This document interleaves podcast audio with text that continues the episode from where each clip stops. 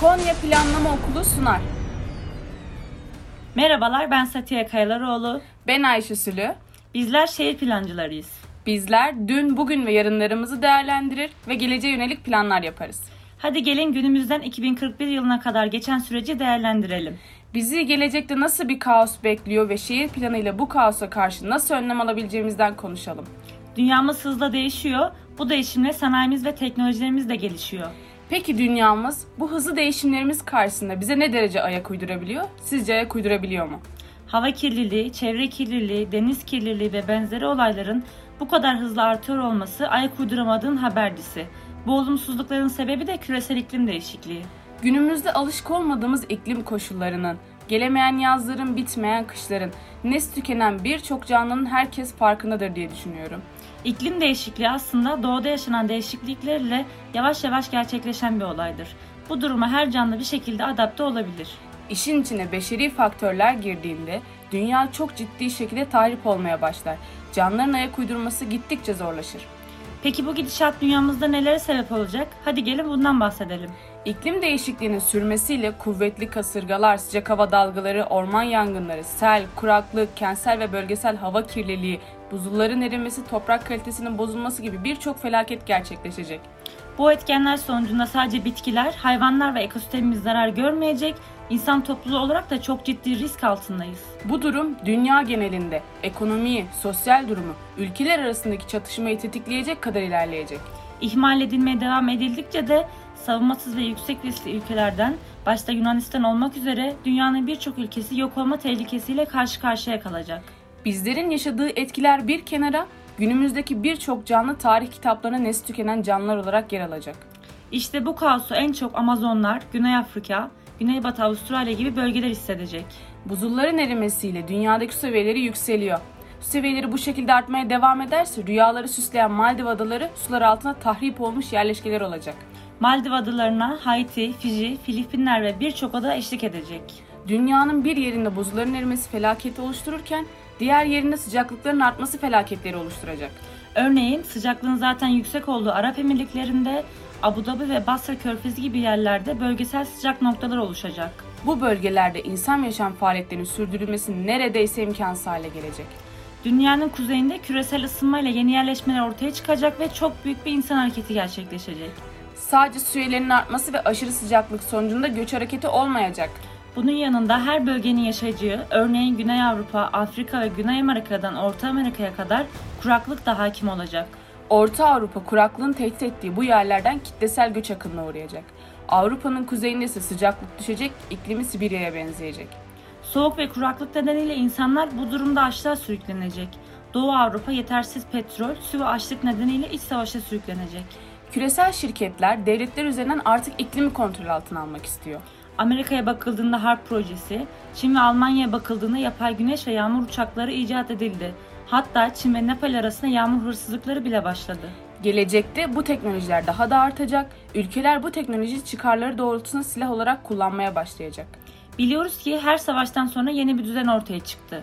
Oluşabilecek iklim savaşlarıyla daha önceden planlanmış olan özel mülkün ortadan kalktığı bir düzen ortaya çıkarılacak. İklim krizi nedeniyle insanların dünyada bireysel mülkiyete dayalı sabit bir yaşamı sürdürme olasılığı zayıflayacak. Dünyanın neresinde olursa olsun kendine ait sanal bir evreni kontrol etme duygusuna kapılması kaçınılmaz olacak. Bu düzenle bize ait hiçbir şey kalmayacak.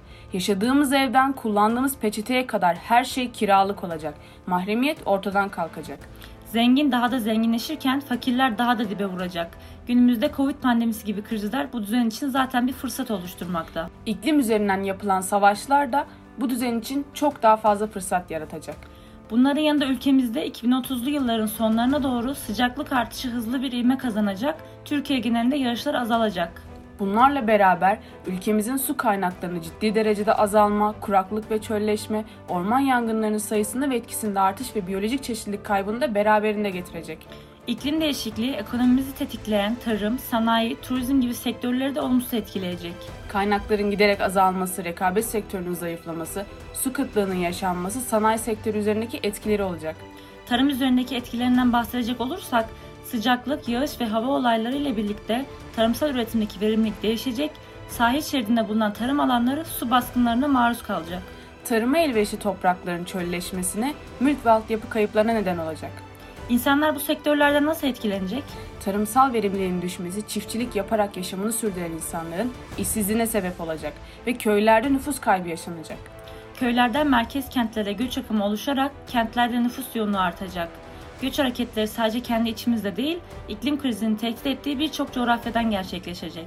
Bunlara örnek verecek olursak, günümüzde Suriye ve Afganistan, gelecek yıllarda ise Libya, Katar ve Somali gibi birçok ülkeden göç olacak. Turizm sektörüne bakacak olursak, ülkemizde turizmin yoğun olarak görüldüğü Akdeniz Havzası iklim krizinden en fazla etkilenen bölge. Bu bölgedeki birçok şehrimizin ekonomisi turizme dayanıyor. Sıcaklıklar artmaya devam ettikçe sahillerimiz kullanılamaz hale gelecek. Kuraklık, erozyon ve suların yükselmesiyle sadece sahil turizmi değil, diğer turizm çeşitleriyle birlikte turizm sektörü yönelimi de değişecek. Ekonomisi turizme dayanan bu şehirler stratejik açıdan gittikçe önemini kaybedecek.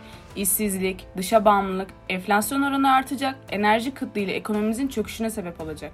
Bu durumlar karşısında sadece sanayi, tarım, turizm gibi sektörler bitmiş olmayacak, beraberine getirdiği kıtlık, açlık, susuzluk ve işsizlik gibi sosyal ve ekonomik boyutları da olacak.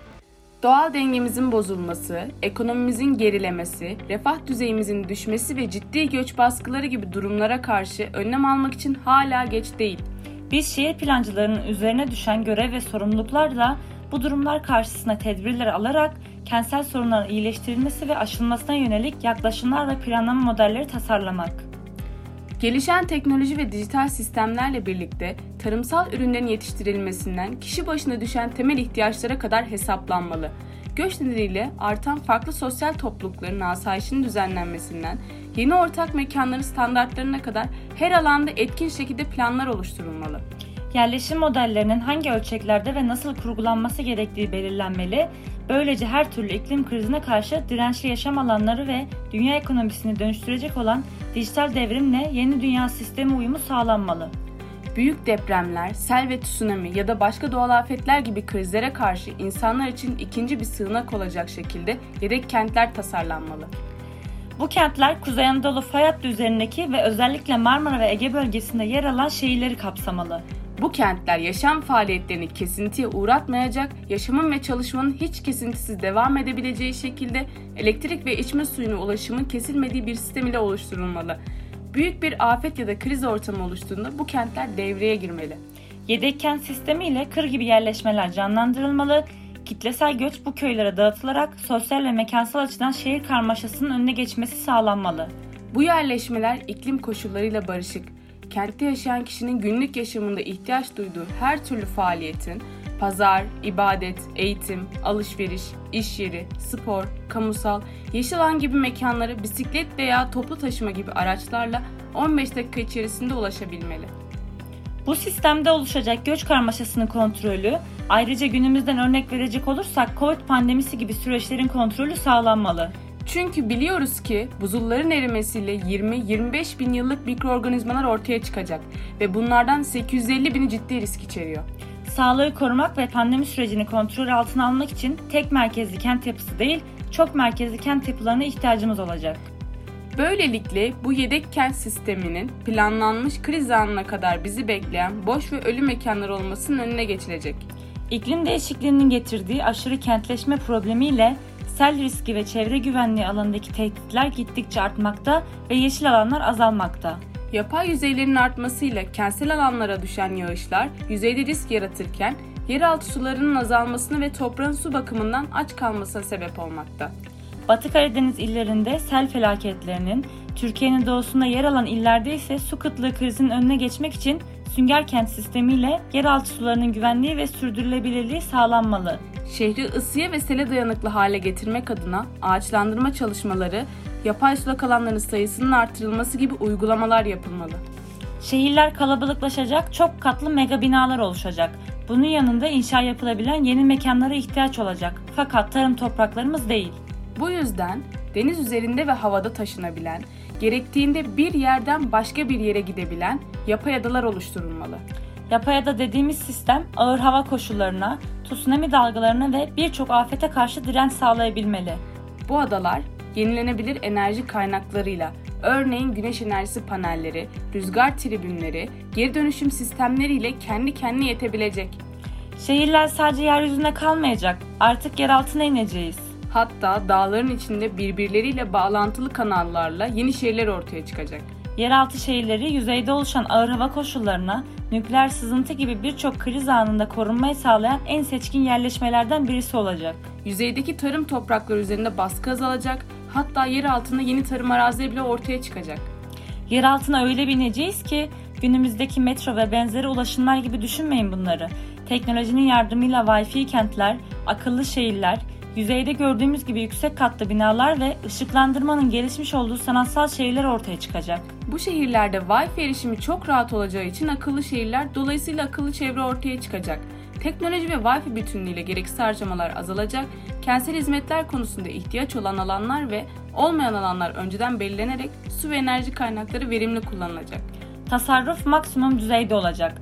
Bu şekilde yeraltı şehirlerindeki çevrenin korunması sağlanacak. Şehir planları bu kentsel planlama modelleri dışında teknolojiyle bütünleşmeli. Sahil illeri tsunami'ye karşı koyabilmeli ve tsunami esnasında bu şehirler teknoloji yardımıyla sualtı şehirlerine dönüşmeli. Böyle bir şey mümkün mü demeyin. Şu an çok ütopik gelebilir ama okyanus tavanından sağlanan enerji eldesiyle sürdürülebilir çevre dostu bir sualtı kenti öngörülmekte. Kıyı şehirlerimiz, özellikle Akdeniz sahillerindeki rakımı düşük şehirlerimiz, bu gelişmeyle konumlarını koruyabilecek, su seviyelerinin artmış olması durumunda yaşanacak krizlere karşı direnç sağlayabilecek. Bu anlattığımız müdahale yöntemleriyle Türkiye şehirlerini daha akıllı, dirençli ve sürdürülebilir kılmak mümkün. Türkiye şehirleri iklim krizini tetiklemeyecek ve çevreye destek olacak şekilde tasarlanmalı. Bu podcast Konya Teknik Üniversitesi Mimarlık ve Tasarım Fakültesi Şehir ve Bölge Planlama Bölümünden Profesör Doktor Rahmi Erdem, Profesör Doktor Filiz Alkan Meşhur, Doçent Doktor Fatih Eren ve araştırma görevlisi Cansu Korkmaz'ın danışmanlığında hazırlanmıştır. Ben Satiye Kayalaroğlu. Ben Ayşe Sülü. Bizi dinlediğiniz için teşekkür ederiz.